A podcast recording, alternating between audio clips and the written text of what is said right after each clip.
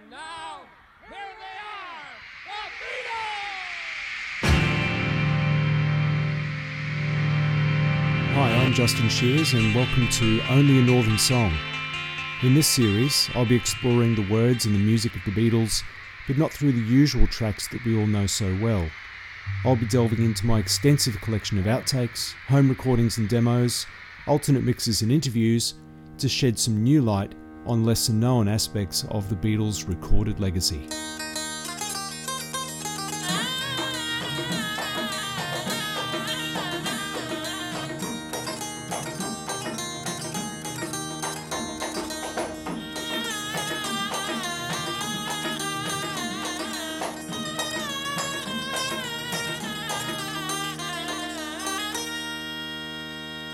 Having embraced Indian spirituality and musicality during 1966 and into 1967, George Harrison soon became known as the Enlightened Beatle. His exposure to the sitar during the filming of the Help movie whet his appetite for Eastern sounds, which resulted in Indian instruments and musicians featuring on tracks from Rubber Soul through to Revolver and Sgt. Pepper. He developed a close friendship with sitar icon Ravi Shankar, under whose tutelage Harrison's abilities with the instrument and Indian musical structures blossomed. George and Pattie travelled to India in September 1966 after the Beatles had ended touring and while John was away in Spain filming How I Won the War. They stayed for six weeks, George taking sitar lessons from Ravi Shankar. The physicality of playing the instrument led to pain in George's hips, so a yoga teacher was enlisted to show George how to sit properly while playing. Visiting temples, shopping, a trip to Kashmir and the Himalayas were all part of the experience. George said that he felt liberated from the Beatles, a brief respite from the eye of the hurricane.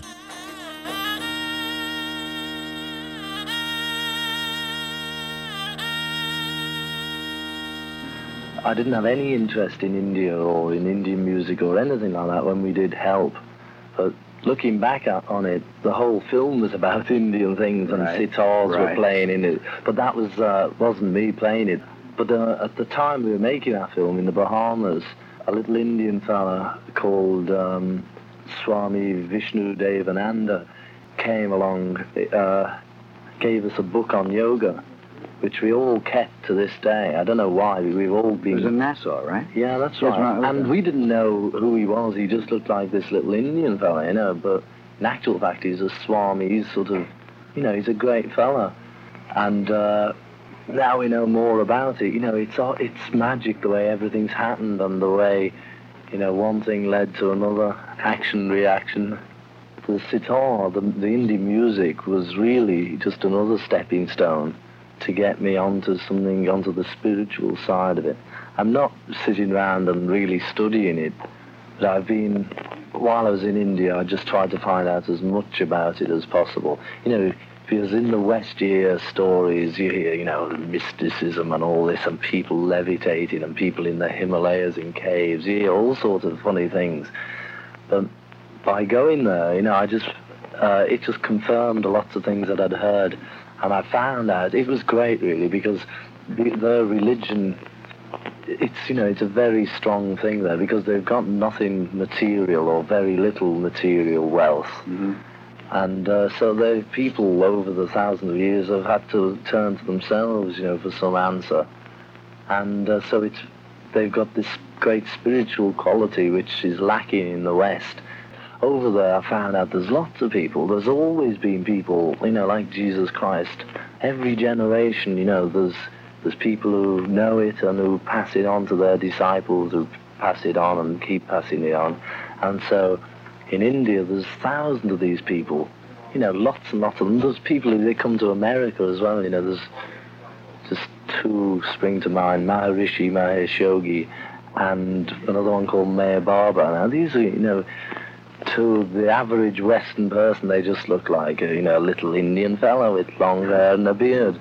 But in actual fact, you know, these people are so hip and so groovy, you know, that they, they can do all that, you know, all those tricks that, uh, you know, all those miracles and things, if they want to, you know, but that's not the point, you know, the thing is that they've attained uh, perfection and that they're going around trying to spread the word, you know, the same sort of thing as Jesus Christ, because it is, it's all the same scene, you know, there's only one religion really, you know, whether you're Christian or Hindu or Buddhist, whatever it is, they're all only branches off one big tree. But George's fascination with all things Indian ran much deeper. He read widely and understood the spiritual aspects of the country, comparing the religions of Asia to his own Roman Catholicism and seamlessly joining the ideas of the world's major religions with ease. To assist him in gaining such insights, George began to practice transcendental meditation. There's like a goal in life, which is to uh, have complete, full knowledge, full bliss consciousness. Everything else is just mundane and secondary. And so I wanted to know some method of uh, enlarging my own consciousness. And that's meditation. It's been there millions, millions of years. It's always there. And uh, knock and the door will be opened. The thing that really got me interested was after being brought up as uh, a Catholic until I was about 13, I, I couldn't take it any longer because it was just full of hypocrisy. And uh, the teachings of an Indian uh, called Vivekananda which really impressed me. He said, if there's a God, we must see him. If there's a soul, we must perceive it. Otherwise, it's better not to believe. It's better to be an outspoken atheist than a hypocrite. Whereas the Catholics were teaching me to be a hypocrite. Just be a hypocrite, believe what we tell you, don't try have any experience. But the whole basis of religion is to have the experience, have that perception. So there's these methods for God perception, self-realization, which is yoga and meditation and the process you have to get from a spiritual master, somebody who's an authority on this sort of thing. So it, it helps. It's, it's a slow. Also, it helps in as much as you can. Any time of the day, any situation you're in, you can get control of yourself just by sitting quietly and by turning off from the external uh, problems we have, noise and all this society you can go inside yourself where it's always calm and peaceful. It's like being on this level of consciousness, it's like the ocean, which is always changing, and the bottom of the ocean is always calm and still. And if you're not anchored to the bottom of the ocean, you're at the mercy of whatever change goes on. Now, this process of meditation or um, different types of yoga is all just a way to anchor yourself securely to that pure state of consciousness, to that state of being, so that you can still act out your life on the surface, but you remain anchored securely. George began to fully embrace Indian philosophy and its associated practices as a way to counter the headiness of modern Western life, and especially the constant pressures of being a Beatle.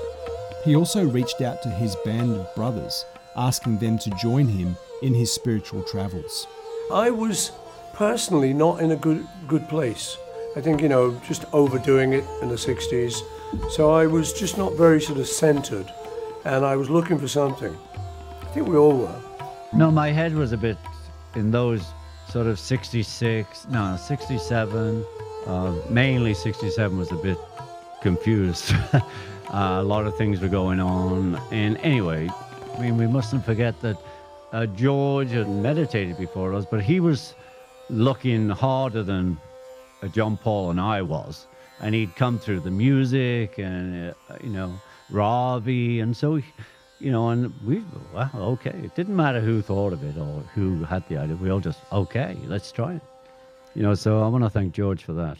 At this time, several names emerged in the West as teachers of Indian religion and one in particular caught George's attention, and through him, his three bandmates. It was actually George Harrison's wife, Patty, who had heard that Maharishi was coming to town. And she said we should all go. So we heard that Maharishi was going to have a meeting and give a lecture. Um, so that was the first time I'd heard about meditation, but we'd actually seen him when we were kids growing up in Liverpool because, as you know, he went around the world seven times to spread his message. And he was on TV. And we remembered this giggly little guy. And we thought we loved him. We just said he's so cool, you know. And he was just on TV and he was giving an interview and he would giggle, that mm-hmm. fabulous laugh of his. Mm-hmm. And he was very entertaining and very attractive. So we all said, that's that guy. But then I say, he was giving a lecture. I think it was in Ken- Kensington, Chelsea, or somewhere. But um, so that was the first time I heard about it, and we all went along to listen. It was um, very interesting. It was very calming, and it seemed like something that was worth trying. He put it very well. He made it seem simple. He made it seem very attractive. And so I think we, we were all just sold. And I say his personality was a lot of lot to do with Maurice. You know, um, you know, I think you'd seen other people who were maybe a little more serious, um, which wasn't a bad thing. But he he put humour. But he had a very infectious sense of humor. So I think that was very attractive to us. It was a great message. It was something I think we felt we needed, but put over in this way is very attractive. On the 24th of August 1967, John and Cynthia, Paul, Jane, and Paul's brother Mike joined George and Pattie at the Hilton Hotel in London to hear the Maharishi's lecture. Ringo and Maureen did not attend as Maureen had only just given birth to their second son, Jason, only four days earlier.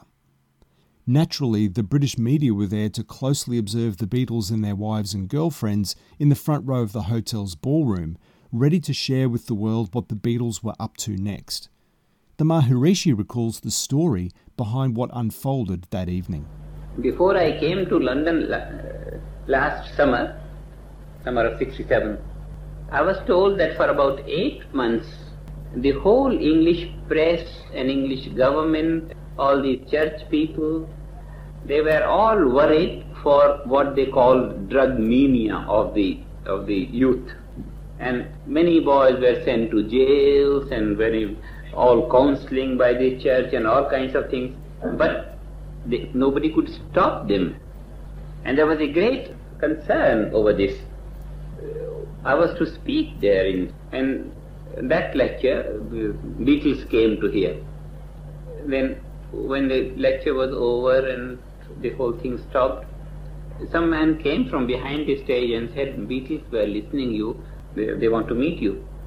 I said, tomorrow morning I am going to Wales. But they said, but it's very important, they should talk to you. I said, when they can talk to me? Then he said, can't they come on this stage? I said, all right. Then draw the curtain. The curtain was drawn and I sat again on the stage. They came. I had been hearing some some word Beatle from California. And then the man who came before, he introduced, these are the Beatles, one, two, three, like that. Sat and talked to them for about 15 minutes. And I said, you have created a, a magic attraction in your name, so you should do something for the youngsters. They said, we want to do, tell us to do, what we, and we'll do. Then I said, first you experience this meditation, and then try to become teachers. They said, we'll do everything we want to experience, tell us now. I said, now it's 12 o'clock, you must be feeling sleepy. I'll be in Wales for three days, and but I said you don't have to come there. There are about 20 teachers in London. Then they said no, they want to uh, learn from me. I said then come there. Then they followed me. There were some pressmen uh, listening to our talks from uh, behind the curtains, and the news went around the press that the Beatles will be going with to, to Wales to start meditation and it was a long journey. So uh, they took me by train. When I came to the platform, there were about 50 cameras from 50, uh, the, all the international press were there on the platform. And they said, where are the Beatles? They, I said, I don't know. Last night they talked to me that they would come with me. They may be in the train or where. And uh, as I proceeded to the compartment, all the, the, the press rushed on to the, the back side. There the Beatles were coming and all that. This was because the English press, being very intelligent, sharp press, they took the this opportunity of Beatles following me for a big publicity to change the psychology of the youth. Hmm, The, the, the reason for this worldwide publicity was uh, that uh, deplorable situation in England for the last eight months. And when English people gave it big headlines, front cover, then the world press followed.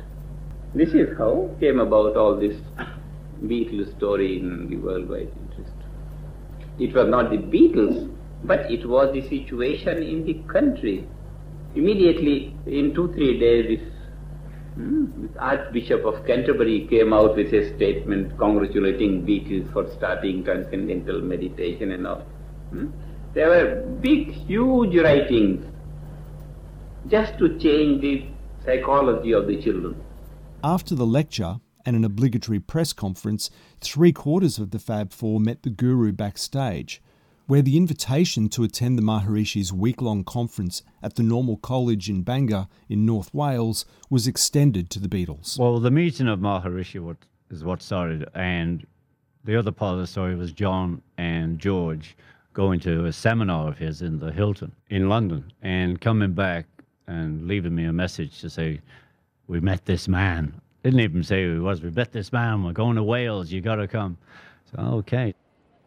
The next day, the Beatles and their entourage gathered at London's Euston Station, complete with adoring fans and press, despite the incredibly short notice of their trip. The Maharishi, holding his trademark flowers, was there to greet his followers, George complete with luggage and sitar. In the mayhem that surrounded the Beatles, Cynthia Lennon was mistakenly held back from the others by a policeman as they boarded the train. Peter Brown, one of the Beatles' personal assistants, tried to halt the train to allow Cynthia to board, but it was no use.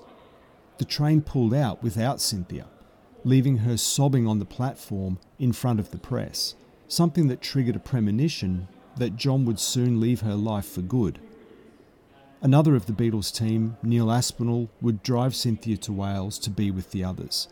The trip was not off to a good start. Yes, so what happened then, we went to Bangor in Wales and we attended a, a little seminar there. And um, as you know, there were always lots of flowers around Maharishi. So it was always a very, um, nature was very involved. You got the feeling, you know, he often used to carry the flowers. So it was this feeling of connection with nature that was very grounding. It was an absolute moment in Wales. And when I first met him, was in a room because it was in a, a university, so we're like in dorm, you know, in a dormitory. we're all living, and uh, it was. It's one of those mind-altering moments of your life because the man was so full of joy, you know, and happiness, and it just blew me away, you know. Um, on my best day, I never felt like he looked. Uh, it was so far out. He was so. I was just, uh, I want some of that. You know what I mean? I was the, the best thing that could happen. A day into the meetings, the Beatles would hold a press conference to appease the waiting reporters, some of whom were a little sceptical of what was unfolding. Well, can you tell me, do you take it seriously, this cult? Uh, cult? I wouldn't call it a cult, and of course we take it seriously. We wouldn't be sitting here, would we? You know, it's. It's only you that isn't taking it seriously. Everybody else here is.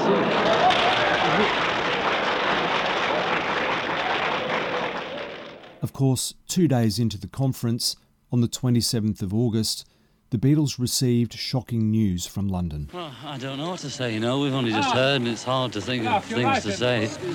But he was just a beautiful fella, you know. And it's terrible. What are your plans now?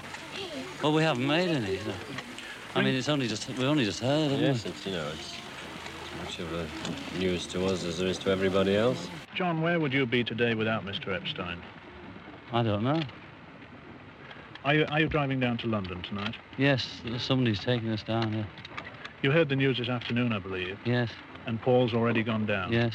I see. What? You've no idea what your plans are for tomorrow. No, no, we'd just go and find out, you know. And Just have to play everything by ear. Yes. I understand that Mr. Epstein was to be initiated here tomorrow. Yes. Mm. Wh- When, when was he coming up? Was he coming up in Coming the afternoon? tomorrow, just Monday. That's all we knew. Had you told him very much about the spiritual regeneration movement? Well, as as much as we'd learned about spiritualism and various things of that nature, then we'd tried to pass on to him, and he was equally as interested as we are, as everybody should be. He he wanted to know about life as much as we do. Had you spoken to him since your uh, since, since you became interested Mm. this weekend? No. No. I spoke to him uh, Wednesday evening, the, the evening before we first uh, uh, saw Maharishi's lecture, and he was in great spirits. And when did he tell you that he'd like to be initiated? Well, when we arrived here on was it I think Friday, we got a telephone call later that day to say that Brian would follow us up and be here Monday. Do you intend uh, returning to Bangor uh, before the end of this conference? We probably won't have time now because uh, Maharishi will only be here till about Thursday, and we'll have so much to do in London that we'll we'll have to meet him again some other time. I understand that um, this afternoon uh, Maharishi uh, conferred with you all. Could I ask you what he, what advice he offered you? He told us that, uh, not to get overwhelmed by grief and to whatever thoughts we have of Brian to keep them happy, because any thoughts we have of have of him will travel to him wherever he is. Had he ever met uh, Mr. Epstein? No, but he was looking forward to meeting him. And the Maharishi, we went into, well, what? You know, he's dead and all that. And he was sort of saying, oh, forget it, you know, be happy. Fucking idiot. You know, like parents, you know, smile. That's what Maharishi said. So, and we did, and we went along, along with the Maharishi trip. You know. The Beatles immediately returned to London following the death of their manager Brian Epstein and threw themselves into recording and filming for Magical Mystery Tour. 1967 came and went. The new year, however, saw George fly to India to oversee recording sessions in Bombay for a new film. Wonderwall Music would become the very first solo Beatle album release. On the 15th of February 1968, George, Pattie, John, and Cynthia flew to India to attend the Maharishi's ashram retreat in Rishikesh for several weeks of meditation. They were joined by Paul, Jane, Ringo, and Maureen on the 20th. It was hoped that some of the tensions that had crept into the group might be eased in such an environment. Only time would tell. Far from the noise and pace of city life in the cool, clear air of Rishikesh, North India, Pathé News reports from the meditation retreat of Maharishi Mahesh Yogi, the man who, through transcendental meditation, is currently bringing peace of mind to the Beatles. Flower-loving Yogi told reporters that his brand of peace of mind could only be truly appreciated by intelligent men of the world with rewarding activities and high incomes. Among his most valued disciples were the Beatles, top of the pop pupils. He did his best to keep them away from outsiders, but George had a way for us. Keeping company with himself, it could be part of the treatment, John stalked along the shady paths. Ringo enjoyed the peace of togetherness with Mrs. Ringo. It was a very peaceful scene. So different from those not so far off times when just a glimpse of the Beatles was enough to ruin the meditation chances of anyone within earshot. Rishikesh is an incredible place. Um, it's like 99% of the population of Rishikesh are all renunciates. And it's right in the foothills of the Himalayas. It's where the Ganges flows out of the Himalayas into the plains of Kurukshetra, it's called, the plains between Delhi and the Himalayas. I mean, we were really away from everything. It was like a sort of recluse holiday camp right at the foot of the Himalayas. It was like being up a mountain, but they call it the foothills, hanging over the Ganges. We were meditating a lot, uh, having seminars by Maharishi. It was pretty far out. Ah, those were the days. Now, two by two, the world-famous quartet strolled quietly in the lovely meditation preserve. Paul and Ringo shed the cares of their successful world. Close behind, George and John, complete with blanket for even more peace. That great screen star Greta Garbo used to crave solitude. In these days, it's even harder to come by. But the Beatles have found it. The saints go marching in. The other was on when the saints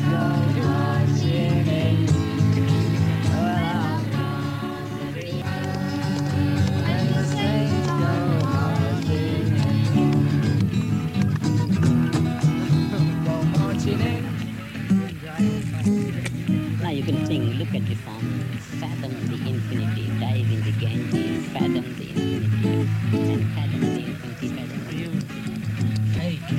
We don't really exist. Whose idea was to go to India?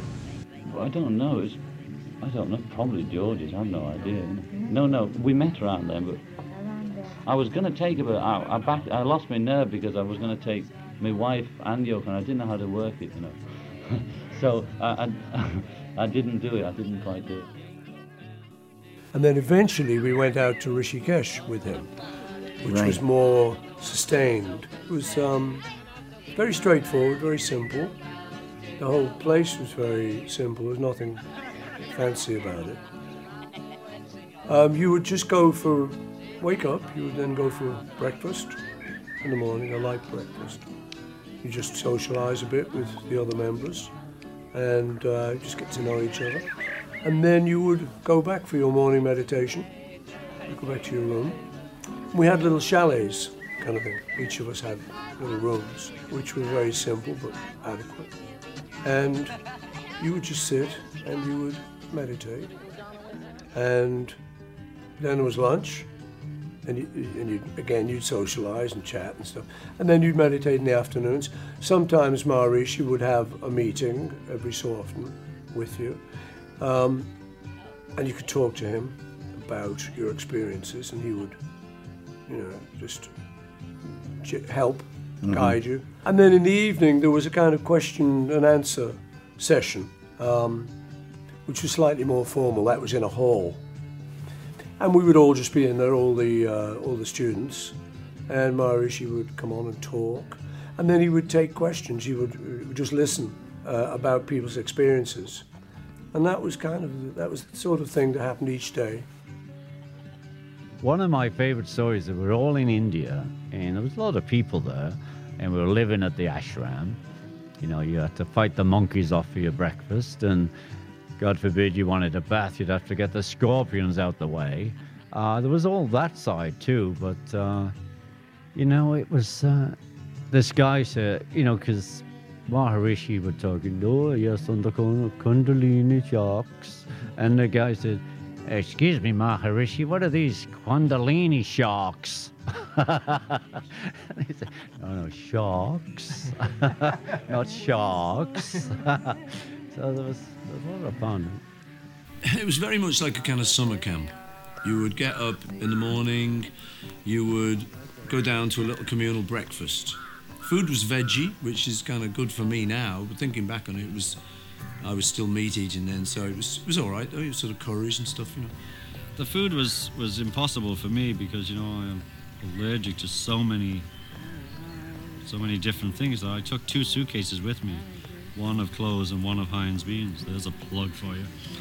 And we sat in the mountains eating lousy vegetarian food and writing all those songs. You know, wrote tons of songs.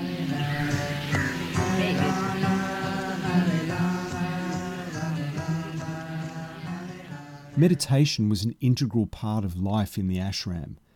Being able to turn off your mind, relax and float downstream from the worries of everyday life, and reach a point of absolute bliss with the aid of specially prepared mantras given to the Beatles by the Maharishi himself.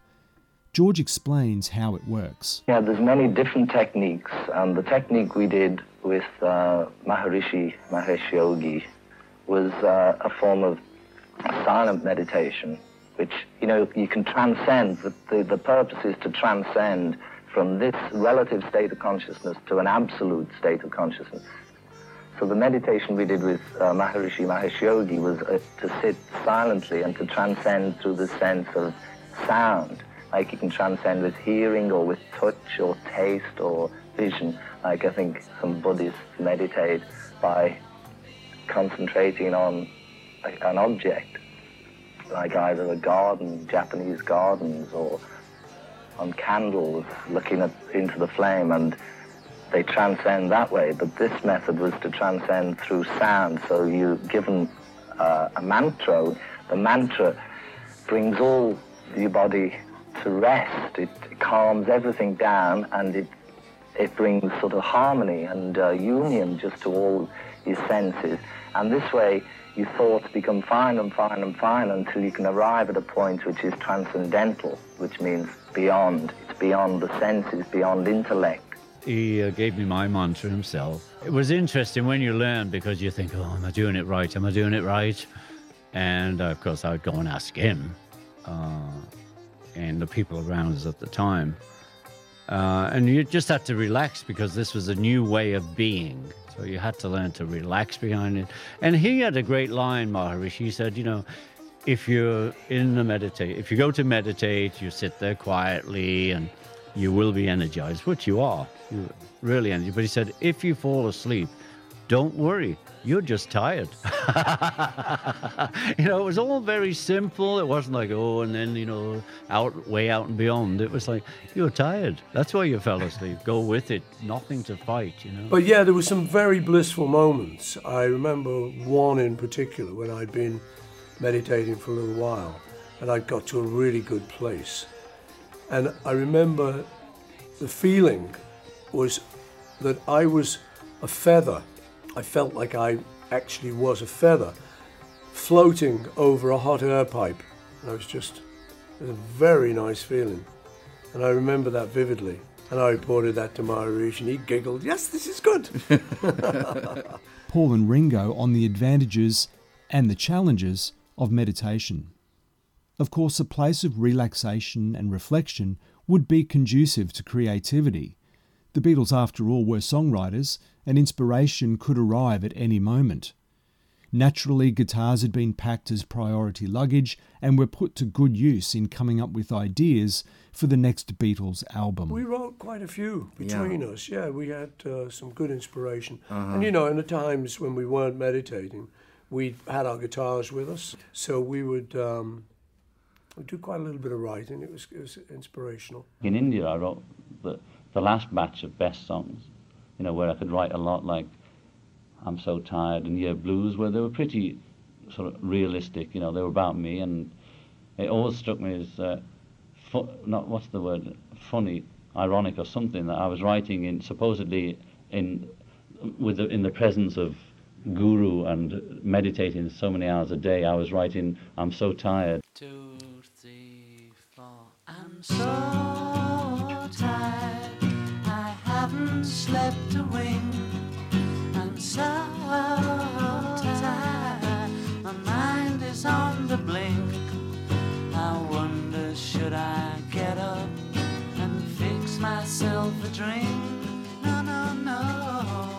I'm so tired.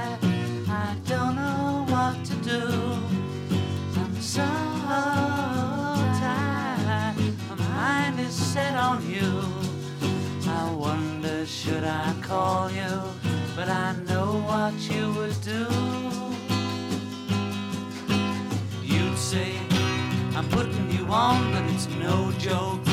It's doing me harm, you know I can't sleep. I can't stop my brain, you know it's three weeks. I'm going insane, and I'd give you everything I've got for a little peace of mind. I'm so tired, upset. Although I'm so tired, I'll have another cigarette and curse the Walter Raleigh. He was such a stupid guy. No, no, no. I'm so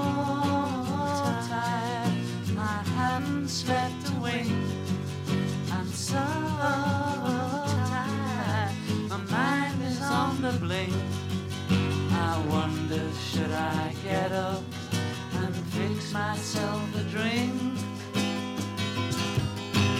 You'd say, I'm putting you on, but it's no joke. It's doing me harm, you know I can't sleep. I can't stop my brain, you know it's three weeks. I'm going insane. I'll give you everything I've got for little peace of mind. When I hold you your arms. When you show each one of your charms. I wonder should I get up and go to the funny farm? You'd say I'm putting you on, but it's no joke. It's doing me harm, you know I can't sleep. I can't stop my brain, you know it's three weeks. I'm going insane. Give you everything I've got for little peace of mind. Give you everything I've got for little peace of mind. Give you everything I've got for little peace of mind. Give you everything I've got for little peace of mind. Got for little peace of mind. I'll give you everything I got, Derek. A home demo of I'm So Tired, written by John in India, recorded by the Beatles at George's home in Esher in May 1968, ready to be recorded for the White Album later that year. I I had a song called I Will. Remember going down to a film show in the village? What was that? Did you write anything, George? Obviously not. Did you write anything when you were there? I wrote Sour Milk Sea. Hello. One, two, three, four.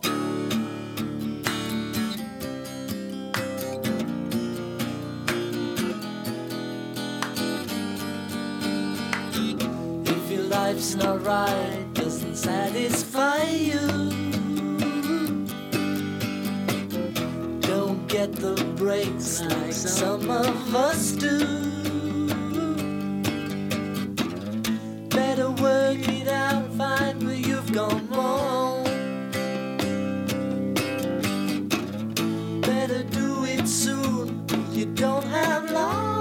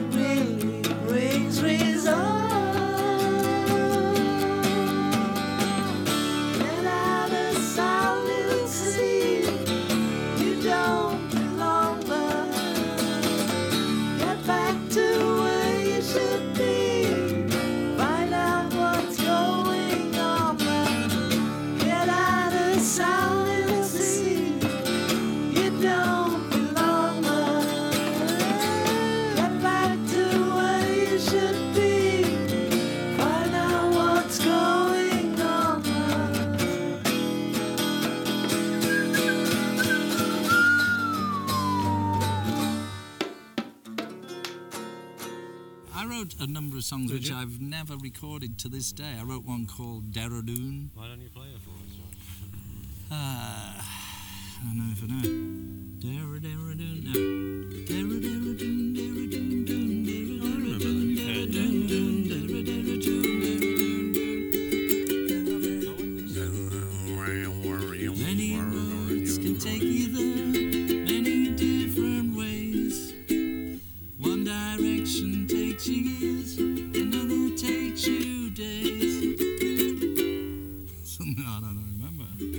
You a lot of things uh, that was actually stuff that Maharishi had said, like that song, Come On, Come On, you know, Come On, It's Such a Joy, whatever that song. Everybody got something to hide except for me and my monkey.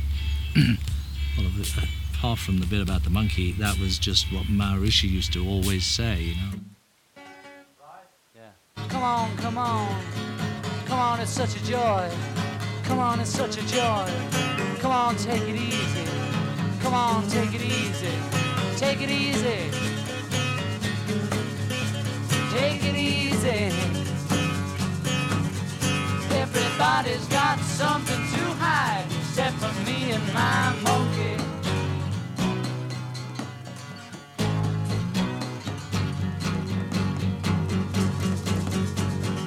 deeper you go, the higher you fly, the higher you fly, deeper you go. So come on, come on, come on, come on, come on, come on, it's such a joy. Come on, it's such a joy. Come on, make it easy. Come on, make it easy. Make it easy.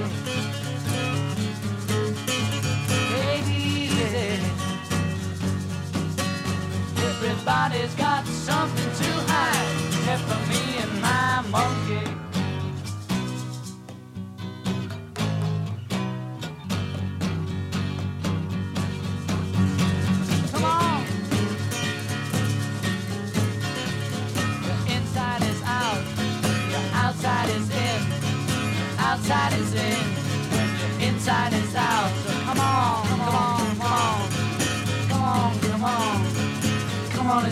Joy. Come on, it's such a joy. Come on, make it easy. Come on, take it easy. Take it easy. Take it easy.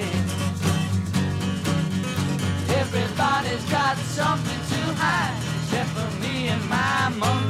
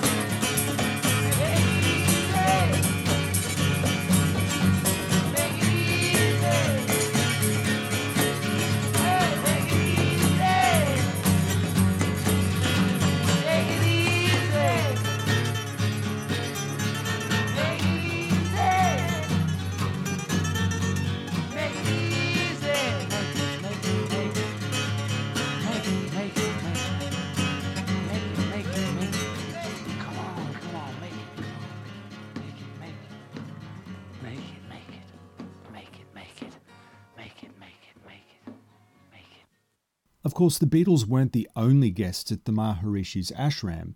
Quite a few big names from the entertainment world were also present, adding their voices to the soundtrack of the experience. I wrote a couple of little things. Donovan was there. That reminds me.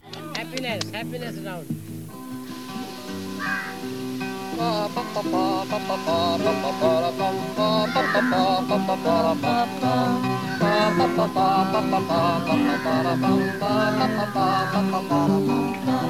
Happiness runs, happiness runs. Happiness runs, happiness runs. But happiness runs in a circular motion. Keep singing, happiness runs. On. Happiness runs, happiness runs. Well, happiness runs, happiness runs. Now happiness runs, happiness runs. Wouldn't you know happiness runs, happiness runs. Happiness runs, happiness runs. Why, oh, because.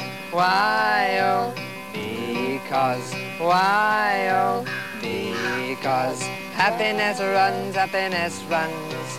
Although Happiness touted as a transatlantic rival to the Beatles, the Beach Boys' Mike Love was another guest of the Maharishi. Just two days after George had turned 25 on the 25th of February, Mike Love celebrated his 27th birthday on the 27th of February, a happy coincidence. To mark the occasion, several guests, including Paul, George, and Donovan, put together a form of musical congratulation.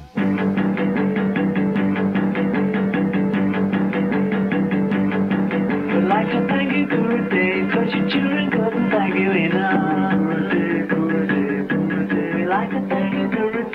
Your children your spiritual regeneration movement foundation. We'd like to thank you, just for being our guiding light. We'd like to thank you, just for seeing us through the night. A spiritual regeneration movement foundation.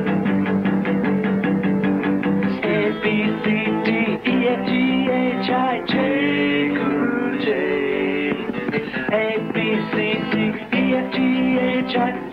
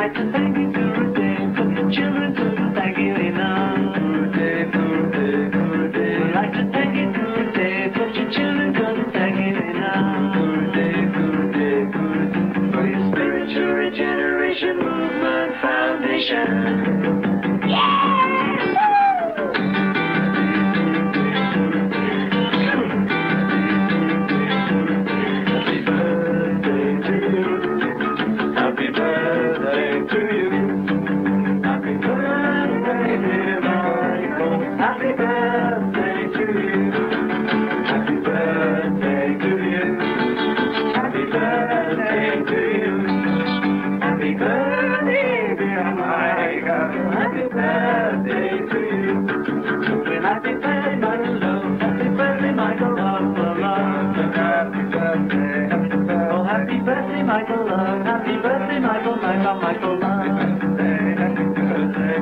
With the spiritual regeneration movement foundation. Happy birthday. Happy birthday. Of India. Spiritual regeneration movement. Happy birthday, Mike. Happy birthday. Happy birthday from Nancy. Happy birthday, Saba Buba Saka of India. Spiritual Regeneration, a hastily written number which included references to the founder of Transcendental Meditation and teacher of the Maharishi, Guru Dev, who of course also gets a mention in the chorus of Across the Universe. Perhaps the most famous inspiration for one of the Beatles' India era songs was the sister of actress Mia Farrow, both of whom were also guests in Rishikesh. You, you made a trip, you and your sister, Prudence? Yes. Went to uh, India, was it? India, And what yeah. was the purpose of the trip?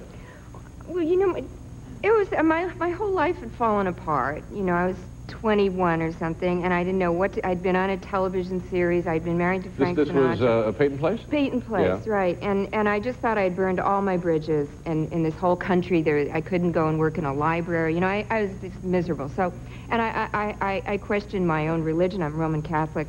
Couldn't find any any solace there. So, it was the 60s, you know. So I, I, my my sister was a big meditator and is, and she said, you know, we'll go to India. And, and, and we'll look for, you know, inner peace for you with, with Maharishi in, in the Himalayas. I thought, you know, sounds good. So we get to India, and, um, you know, three weeks I, I'm trying really hard, and, you know, inner peace just totally eluded me. I'm trying hard, though, and who should arrive but the Beatles? Mm-hmm. All four of them. And next thing I know, there are photographers in the trees, you know, again. And my sister's laughing at me, saying, you know, that's your karma, you know. And I gave it another couple of weeks, and this just started hitchhiking, you know. Left Prudy there. She was like the all-time meditator. She wouldn't come out of her room. The Beatles wrote a song um, for her. John Lennon wrote a song called "Dear Prudence." No, is it Won't really? Come That's out about and your play? sister? Right. It's about Prudence because she wouldn't come out. Yeah. I was doing intense meditation and I had a lot of stress.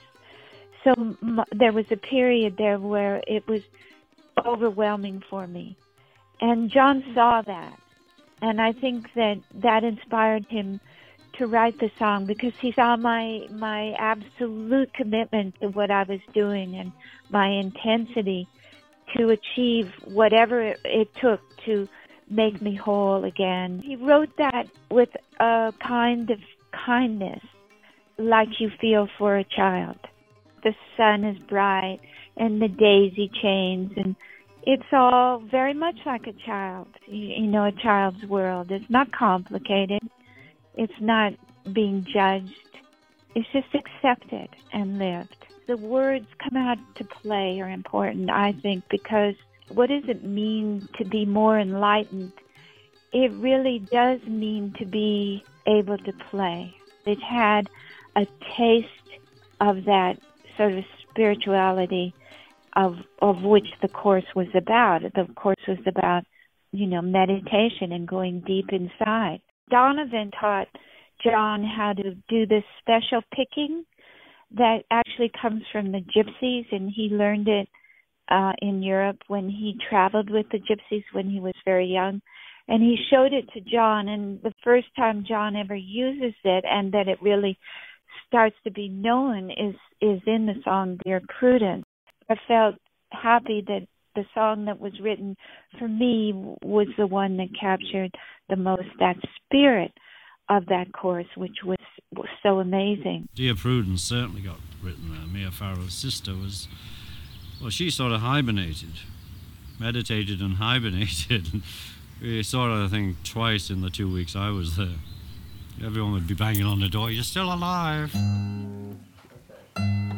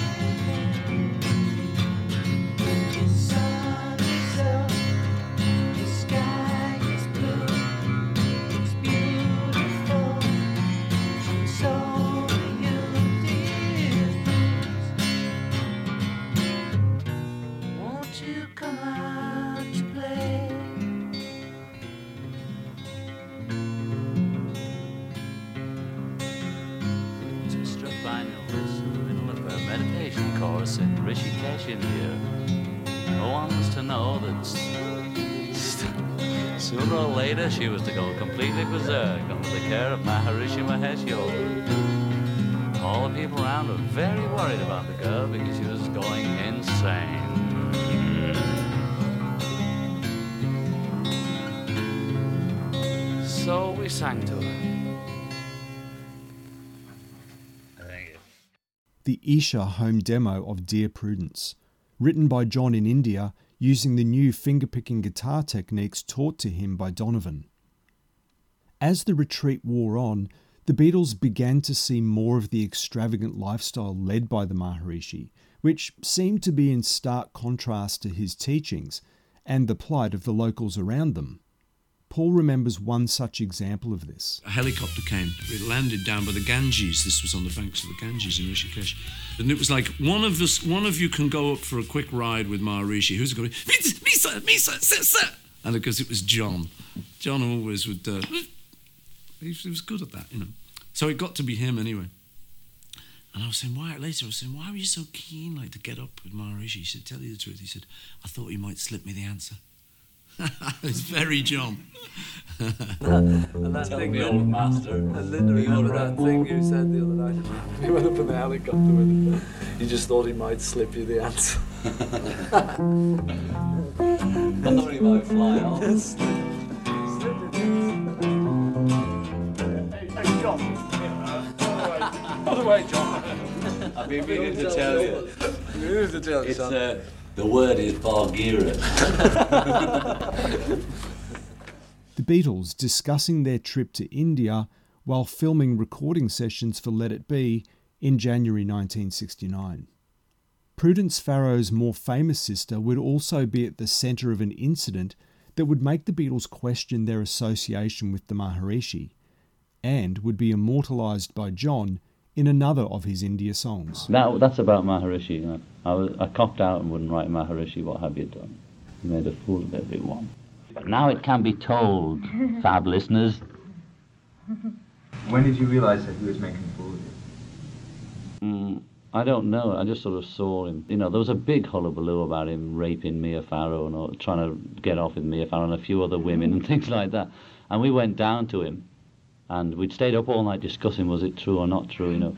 And when George started thinking it might be true, I thought, well, it must be true because if George is doubting it, there must be something in it. So we went to see Maharishi. The whole gang us the next day charged down to his hut, you know, his bungalow, his very rich-looking bungalow in the in the mountains. And uh, I, I was the spokesman. As usual, when the dirty work came, I actually had to be leader, whatever the scene was. When it came to the nitty-gritty, I had to do the speaking. And I said, uh, we're leaving. Why? you know, all that shit. and uh, I said, well, if you're so cosmic, you'll know why. you know, because he was always intimating, and there were all, all these his right hand men intimating that he did miracles, you know.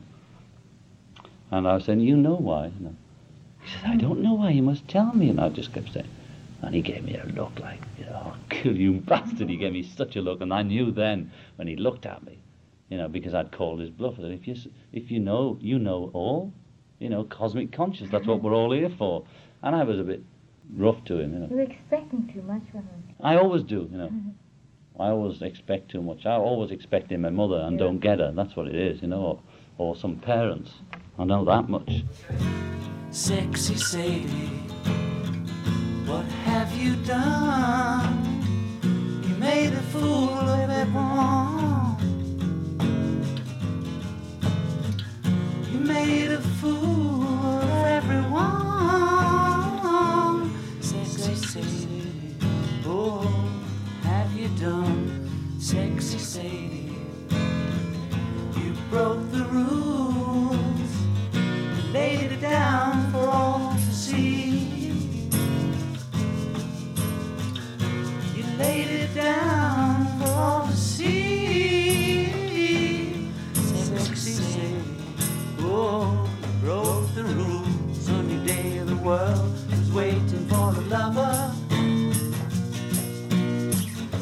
came along to turn on everyone. Sexy Sadie, she's the greatest of them all. Sexy Sadie, how did you know the world was waiting just you? The world was waiting just for you.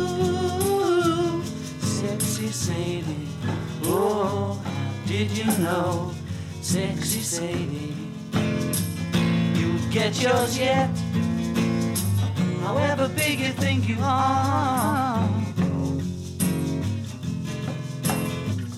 However big you think you are. Sexy Sadie, oh, you get yours yet. Gave her everything we own just to sit at her table. Smile will lighten everything.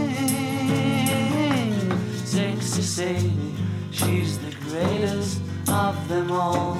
Sexy Sadie, she's the greatest of them all.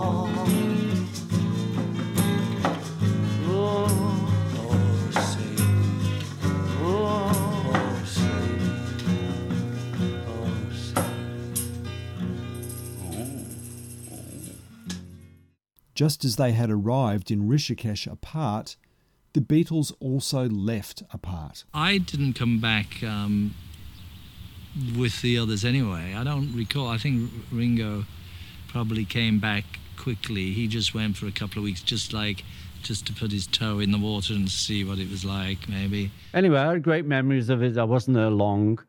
Uh, we just had a kid, so we came back. Uh, two weeks I was there. We had life to deal with as well. Uh, I and Paul just came and, and went. At the end of my month, I was quite happy, and I thought, this will do me. This is fine. If I want to get into it heavy, I can do it anywhere. That's one of the nice things about it. It's like you don't have to go to church to do it. Do it in your own room. Bye bye, Blackburn. Well, uh, you look very happy. Do you feel better after five weeks of meditation? Yes, yes. I feel a lot better, except for the flight. You know, that's quite long. I'm a bit shattered. But the meditation is great. What exactly have you been doing? How do you meditate? You sit down, you relax, and then you repeat a sound to yourself. And it sounds daft, but it's just a system of relaxation. And that's all it is. You know, there's nothing more to it. So that we meditated for about five hours a day in all. You know, sort of two hours in the morning and maybe three hours in the evening. And then the rest of the time we slept, ate, sunbathed, and had fun, you know. Uh, with the extreme poverty that exists in India, presumably you saw some of this. Yes, oh yeah. Uh, I don't equate it, you know, because it's nothing to, it's nothing to do with it, you know. His idea is to stop the poverty at its root. See, if you just give handouts to people, uh, it'll stop the problem for a day or a week, you know. But in India, there's so many people. You'd, you'd really need all of America's money poured into India to solve it, you know. So the only answer is, and, and then, you know, they'd probably just go back the next year and just lie around, you know. So you've got to get at the cause of it and persuade all the Indians to start working and start, you know, start doing things. Because their religion is very uh, fatalistic. And it's, they just sort of sit down and think, well, you know, uh, God said, you know, this is it. So it's too bad, we can't do anything about it. And Maharishi's trying to persuade them that they can do something about it.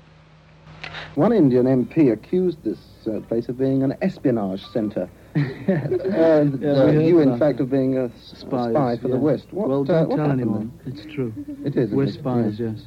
The four of us have been spies. Actually, I'm a reporter, and I joined the Beatles for that very reason.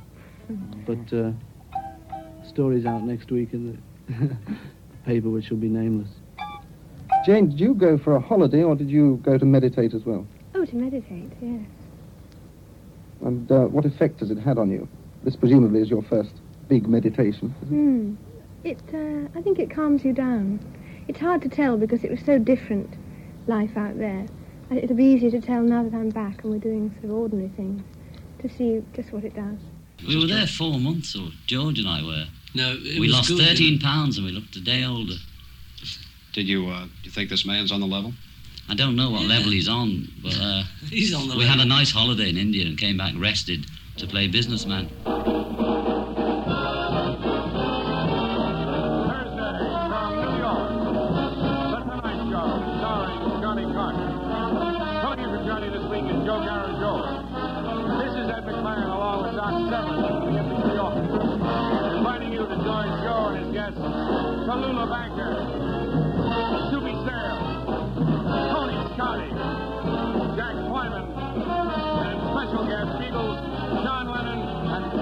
McCartney. Ladies and gentlemen, from the Beatles, John Lennon and Paul McCartney. With their Indian sojourn now behind them, the Beatles set about creating their own company, Apple Corps. To promote the venture in the United States, John and Paul made a quick trip to New York City in May 1968, appearing on a range of network television shows, spruiking their new idea. Inevitably, their highly publicised trip to India only months before was a popular topic of conversation with US TV hosts. I, I have something in common with both of you. I met the guru, the Maharishi, and I noticed that he went out with an act, the Beach Boys, Yeah. and it folded. Right. Would the Beach Boys go out with the Yogi as an act? Well, we uh, found out that we made a mistake there. We tried to persuade him against that, you know, to We- go out. Yeah. Yeah, I thought it was a So terrible we believe idea. in meditation, but not the Maharishi and his scene. But that's a, a personal mistake we made in public, so just Which- saying that to these with all five million and ten people. When did you find out it was a mistake? Well, uh, I can't remember the date, you know, but it was in India. And meditation is good and does what they say. It's like exercise or cleaning your teeth, you know. It works. But uh, we have, we're finished with that bit of it. Dun, dun, dun, dun, dun, dun, dun. Has he changed? Is that why? Well, no, I think it's just we're seeing him a bit more in perspective, you know, because we're as naive as the next person we get a lot carried away with things like that. You know, I mean, we thought he was uh, Mm. Magic. You know, he's floating around and I mean, flying. And do you think? Do you think that the American, the kids in America, have turned him off? Well, it could be something to do with it, you know, but I wouldn't say don't meditate to them because a lot of them would get a great deal from the it. The systems, you know, the, the system's more important. Mm. It's You're the saying establishment Maurice, that is himself. round him. It seems like the old establishment that we know so well. Are you saying meditate, but not with the yogi?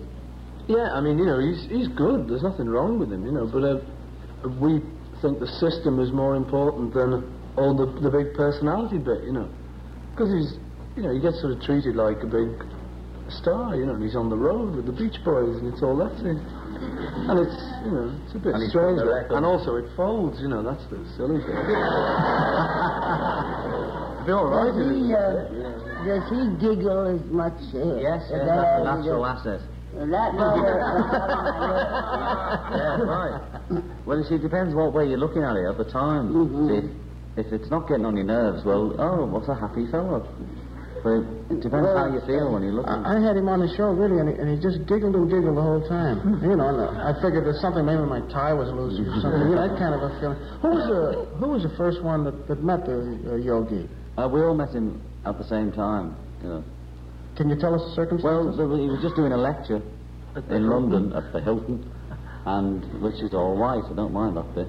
But uh, so we all went, and we thought, what a nice man, and we were looking for that.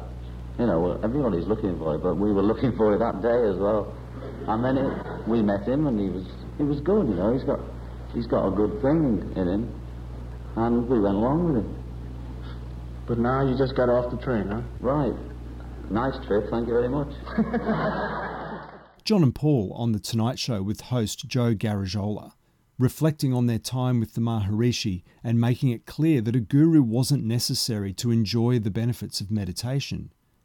In the months following their trip, the Beatles would continue to look back on what they saw as a collective mistake. But it's like we totally sort of put our own personalities under for the sake of it.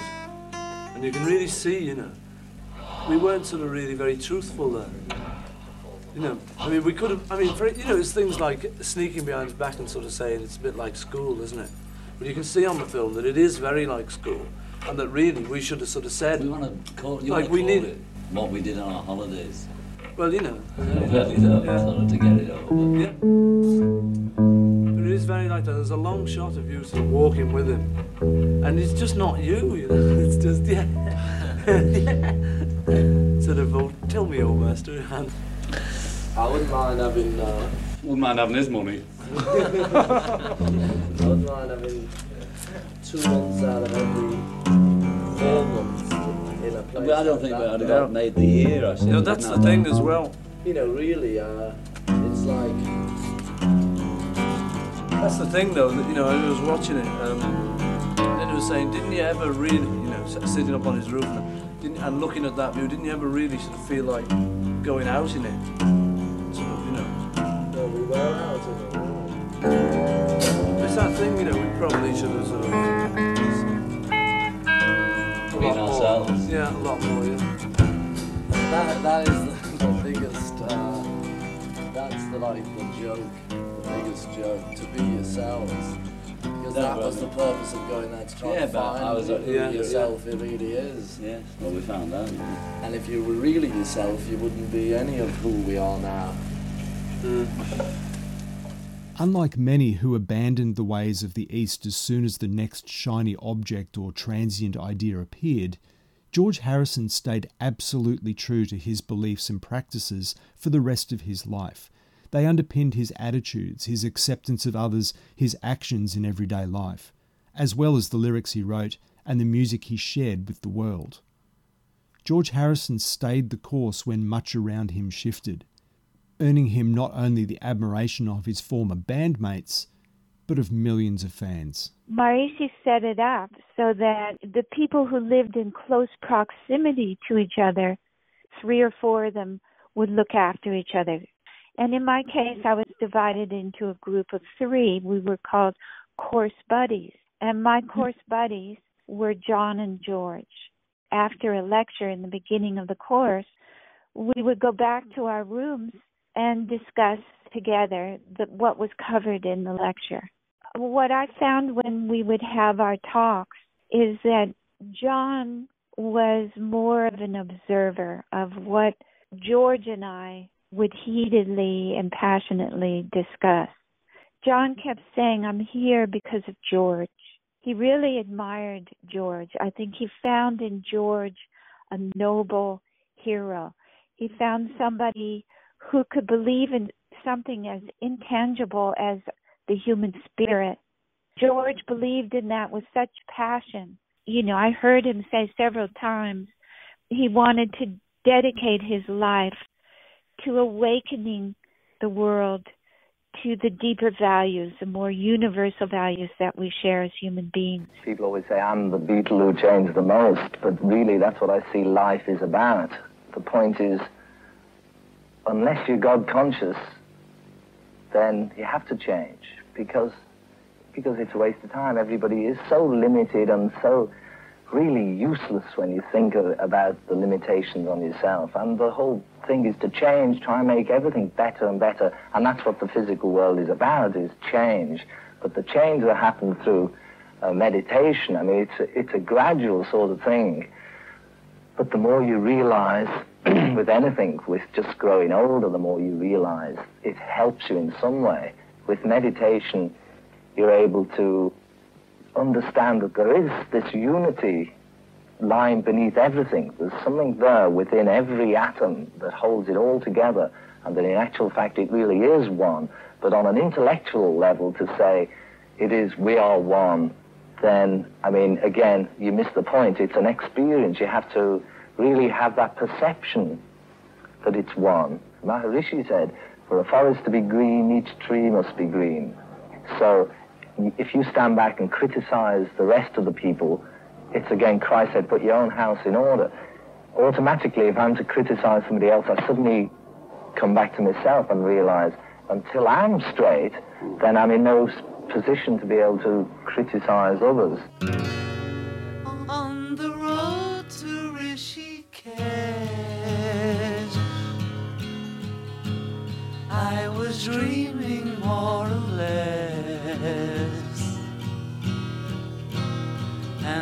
dream I had was true.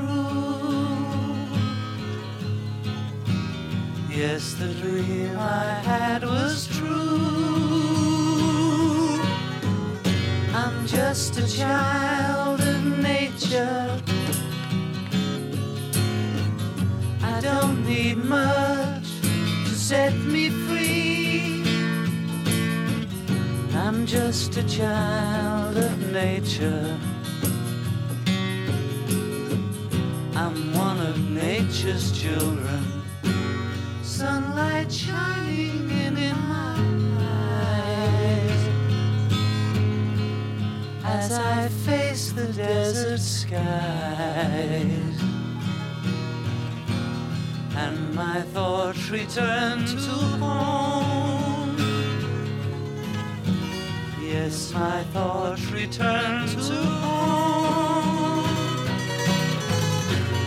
Just a child of nature. I don't need much to set me free. I'm just a child of nature.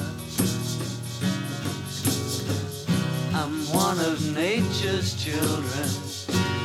Underneath the mountain ranges, where the wind that never changes touch the windows of my soul. Touch the windows of my soul. I'm just a child of nature. I don't need much set me free. I'm just a child of nature. I'm one of nature's children. Well, that's it for this episode. Next time, the Beatles get down to work on their mammoth ninth studio album. Until next time,